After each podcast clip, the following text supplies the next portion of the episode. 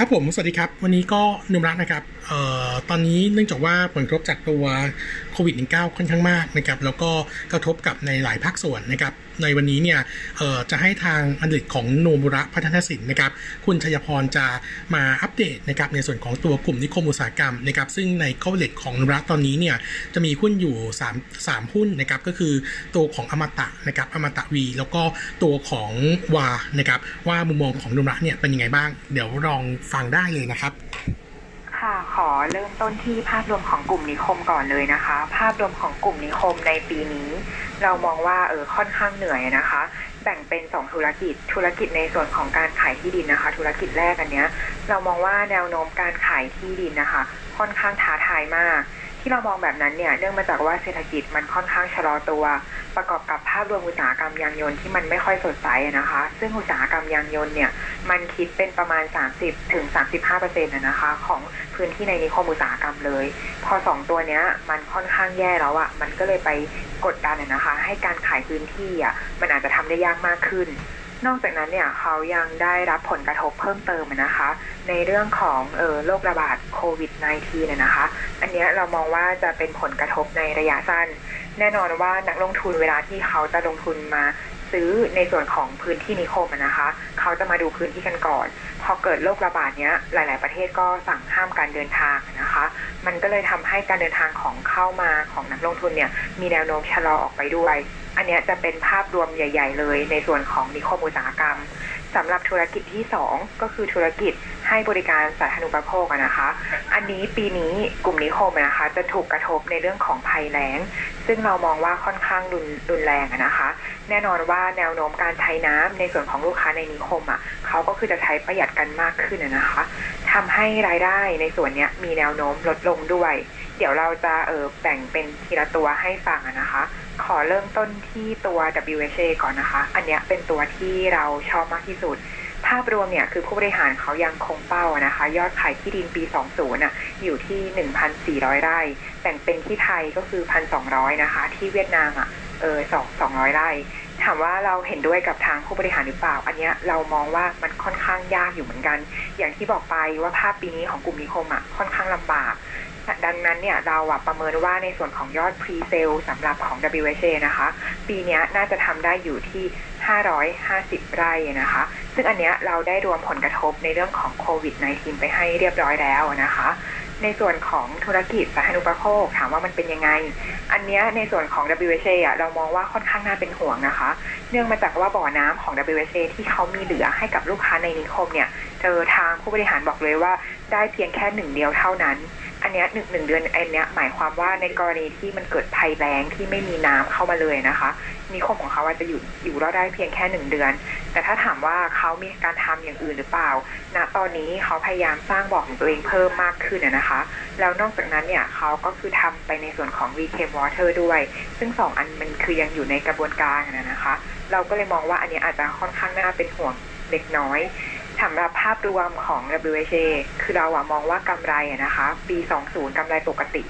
ถ้ารวมผลกระทบเรื่องโควิด -19 แล้วก็รวมเรื่องของภัยแล้งแล้วเนี่ยกำไรของเขาน่าจะอยู่ที่ประมาณ3,127 ล้านบาทคือหดตัวประมาณ 3%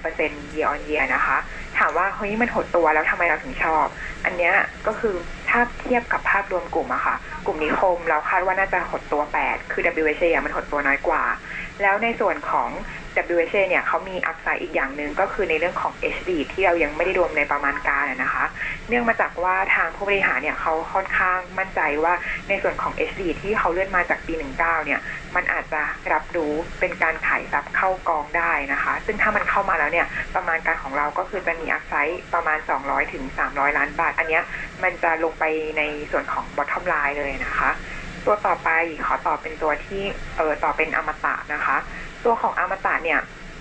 เมื่อวานเขาก็คือมีอัปเดตออกมานะคะซึ่งผู้บริหารเนี่ยเขายังไม่ให้ target pre-sale นะคะเนื่องมาจากว่าผู้บริหารบอกเลยว่าสถานการณ์ค่อนข้างที่จะ vary มากๆแล้วเปลี่ยนไปเลยทุกวันนะคะเขาก็คืออยู่ระหว่างการ revise ในส่วนของยอด pre-sale อยู่ถามว่าแต่เดิมทางบริษัทตั้งไว้ยังไงคือเขาตั้งไว้ว่าน่าจะโต 10% year on year นะคะจากยอด pre-sale ปีที่แล้วคร่าวๆเนี่ยมันก็จะอยู่ที่713ไร่นะคะ ซึ่งเบื้องต้นที่เราประเมินในส่วนของอมตะนะคะปีนี้เราคาดว่าเขาน่าจะพรีเซลได้ประมาณ350ไร่คือภาพรวมของกลุ่มนิคมมันจะคล้ายๆกับของวาก็คือหรือคล้ายๆกับของภาพใหญ่นะคะคือเศรษฐกิจไม่ค่อยดีแล้วยังมีปัญหาที่ในส่วนของช็อตเทอมสำหรับเรื่องของโควิด-19 ที่ทำให้นักลงทุนเข้ามาได้ช้าลงอีกแล้วก็ในส่วนของธุรกิจให้บริการสาธารณูปโภคหรือว่าเรื่องน้ำอันนี้ของอมตะอาจจะดูปลอดภัยมากกว่าของ WHA นะคะเพราะว่าทางผู้บริหารเนี่ยเขาบอกเลยว่าถ้ามันเกิดแล้งมากๆเขาจะสามารถพรอไวด์น้ำให้ลูกค้าได้ในกลุ่มนิคมก็คือ6เดือนนะคะแล้วก็ปัจจุบันเขาก็คืออยู่ระหว่างการขุดบ่อของตัวเองด้วยแหละแล้วก็นอกจากนั้นเนี่ยเขาก็คือมีการทำในส่วนของ VK Water นะคะแต่ว่าสิ่งที่เราไม่ชอบในส่วนของอมตะเนี่ยเนื่องมาจากว่าประมาณการใหม่ของเราเนี่ยของอมตะจะอยู่ที่ประมาณ 1,416 ล้านบาทนะคะก็คือมันจะหดตัวจากปีที่แล้ว20% year on year เลยอันเนี้ยเป็นสิ่งแรกคือมันหดตัวมากกว่าอุตสาหกรรมที่เรา cover นะคะนอกจากนั้นการรายงานยอด pre-sale ของทางอมตะเนี่ยเขารวม LOI ไปเรียบร้อยแล้วด้วยแน่นอนว่าการรวม LOI คือด้วยความที่ว่า LOI มันจ่ายเงินแค่ประมาณ 20-30% เท่านั้นนะคะมันมีความเสี่ยงสูงมากในการรับรู้เป็นรายได้นะคะคือระยะเวลาปกติสำหรับ pre-sale เนี่ยมันจะอยู่ที่ประมาณ6เดือนถึง8เดือน LOI มีแนวโน้มยาวนานกว่านั้นนะคะ2อันเนี้ยเป็นสิ่งที่เราไม่ชอบทำให้เรายังมองว่าอมตะมันยังไม่ค่อยน่าสนใจเท่าไหร่นะคะแต่อันนี้จะมีโน้ตให้นิดนึงคือในส่วนของกำไรสุทธิของอมตะในปี 20 มันจะมี extra gain เข้ามานะคะหรือว่าเขาจะรับรู้รายได้หรือกำไรพิเศษจากในการขายหุ้นในส่วนของอมตะ V เข้ามานะคะตัวต่อไปขอต่อที่ตัวอมตะ V นะคะอมตะ V เมื่อวานก็มีอัปเดตเหมือนกันภาพรวมของอมตะ V เนี่ยคือจริงๆเรายังเป็นมุมมองเดิมนะคะคือแม้ว่าเมื่อวานเนี่ยทางผู้บริหารเขาจะมีให้เป้าในส่วนของpre-sale แล้วก็ transfer ทั้ง3พื้นที่คือพื้นที่เบี้ยนหัวลองถันแล้วก็ฮาลองนะคะแต่เบื้องต้นเนี่ยคือเรามองว่าในส่วนของพื้นที่นิคมสำหรับลองถันกับฮาลองที่ทางผู้บริหารคาดว่าปีนี้จะขายแล้วก็จะรับรู้รายได้ได้เนี่ยเรามองว่าค่อนข้างยากเพราะว่าปัจจุบันเนี่ยเขายังไม่ได้รับใบอนุญาตการก่อสร้างเลยนะคะซึ่งไทม์ไลน์ตรงนี้คือเรามองว่าเวลาที่ได้แล้วเดี๋ยวเราค่อยใส่ไปในประมาณการก็ยังไม่สายไปนะคะพื้นที่เนี้ยเรายังไม่ชอบและอย่างที่2เนี่ยก็คือในส่วนของ commercial land อันเนี้ยเราก็คือยังไม่ได้ให้น้ำหนักนะคะที่เรายังไม่ให้น้ำหนักเนี่ยคือเนื่องมาจากว่าผู้บริหารเนี่ยเขามองว่าจะสามารถ transfer ได้บางส่วนซึ่งด้วยความที่ว่า developer ของเขาค่ะต้องการพื้นที่ทั้งหมดการที่จะ transfer ไปบางส่วนคือเรามองว่ามันค่อนข้างลำบากนะคะแล้วเรามองว่าลูกค้าไม่น่าจะทำแบบนั้นเนื่องมาจากว่าคือถึงแม้ว่าเขารับรู้ไปบางส่วนแล้วเขาก็ไม่สามารถทำพื้นที่ต่อได้นะคะเราก็เลยมองว่ามันไม่ได้เป็นประโยชน์ต่อในส่วนของลูกค้าของเขาเลยอันเนี้ยเรามองว่าโอกาสเกิดขึ้นค่อนข้างยากสำหรับของอมตะ V เนี่ยอย่างที่บอกไปจากทางอมตะนะคะมันจะมีกำไรพิเศษจากการขายหุ้นเนื่องมาจากว่าอมตะ V เขามีการขายในส่วนของหุ้นเซอร์วิสทาวน์ชิพออกมานะคะทั้ง1และ2อันนี้มูลค่ารวมประมาณ 2,000 ล้านบาทนะคะแต่ว่ามาร์จิ้นที่เราคิดคร่าวๆเนี่ยเราให้ไปประมาณ 35% นะคะมันก็จะทำให้อมตะ V เนี่ยบุกกำไรเข้ามาอยู่ที่ประมาณ370ล้านบาทในปีนี้ซึ่งคำถามที่หลายๆคนก็คือสงสัยและอยากดูนะคะว่าพอเขามีกำไรพิเศษเนี่ยจะมีการจ่ายปันผลพิเศษออกมาหรือเปล่าอันนี้ทางผู้บริหารบอกนะคะว่ามีแต่ว่าถามว่าจะเข้าทันปี 20 ไหมอันเนี้ยเขายังไม่รับประกันนะคะเนื่องมาจากว่าด้วยความที่ว่าเขาต้องดูก่อนว่ามันเข้าในพีเรียดไหนแล้วอีกอย่างหนึ่งต้องดูการปิดงบในส่วนของเวียดนามด้วยนะคะซึ่งไอ้ก้อนเนี้ยผู้บริหารให้น้ำหนักคือเป็นการทยอยเข้าแล้วก็ในช่วงครึ่งหลังของปีเขาก็เลยมองว่ากลัวว่าจะไม่ทันปี 20 นะคะแต่ว่าถ้าไม่ทันปี 20 เนี่ยมันก็จะตกไปอยู่เป็นปี 21 แทนนะคะภาพรวมกลุ่มนิคมอย่างที่ไปบอกตั้งแต่ต้นนะคะว่าปีนี้ค่อนข้างเหนื่อยมากทั้งในส่วนของ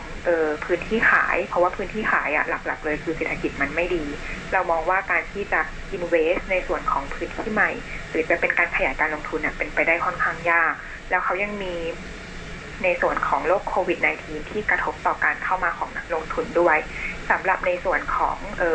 การให้บริการนะคะก็ยังไปถูกผลกระทบในเรื่องของภัยแล้งอีกแต่ว่าตัวที่เราชอบมากที่สุดคือ WHA เพราะว่าถ้าไปดูในส่วนของกำไรนะคะมันหดตัวน้อยกว่ากลุ่มนอกจากนั้นเนี่ย WHA มันก็ยังมีอัพไซด์จากในเรื่องของการขายทรัพย์เข้ากองเข้ามา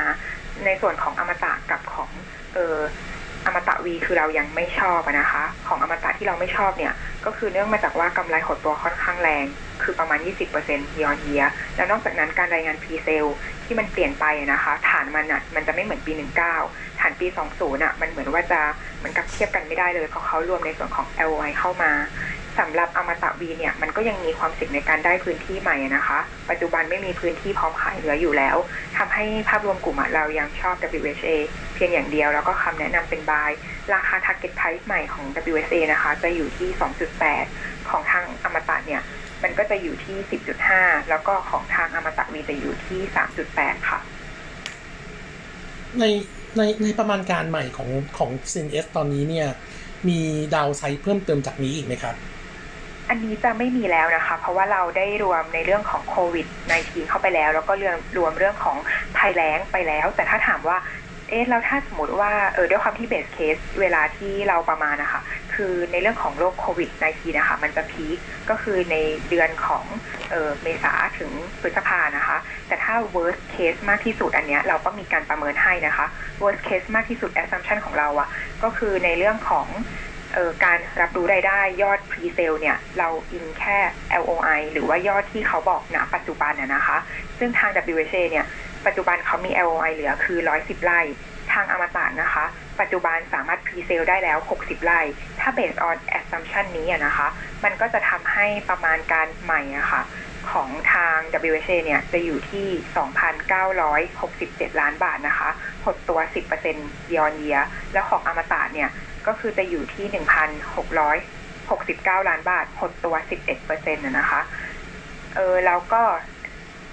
อันเ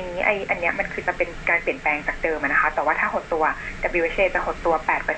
แต่ว่าถ้าสมมติว่าเป็นอมตะจะหดตัว 26% นะคะแต่ของอมตะ V เนี่ยจะไม่ได้มีการเปลี่ยนแปลงเนื่องมาจากว่าเราอ่ะไม่ได้ใส่ในส่วนของยอดทั้ง Pre-sale และ Transfer เข้าไปอยู่แล้วนะคะราคา Target Price ใหม่ในส่วนของ Worst Case เนี่ยเลยเนี่ยของทางอมตะนะคะจะอยู่ที่ 9.6 ของทาง WHA จะอยู่ที่ 2.6 แล้วก็ของทางอมตะ V เนี่ยจะอยู่ที่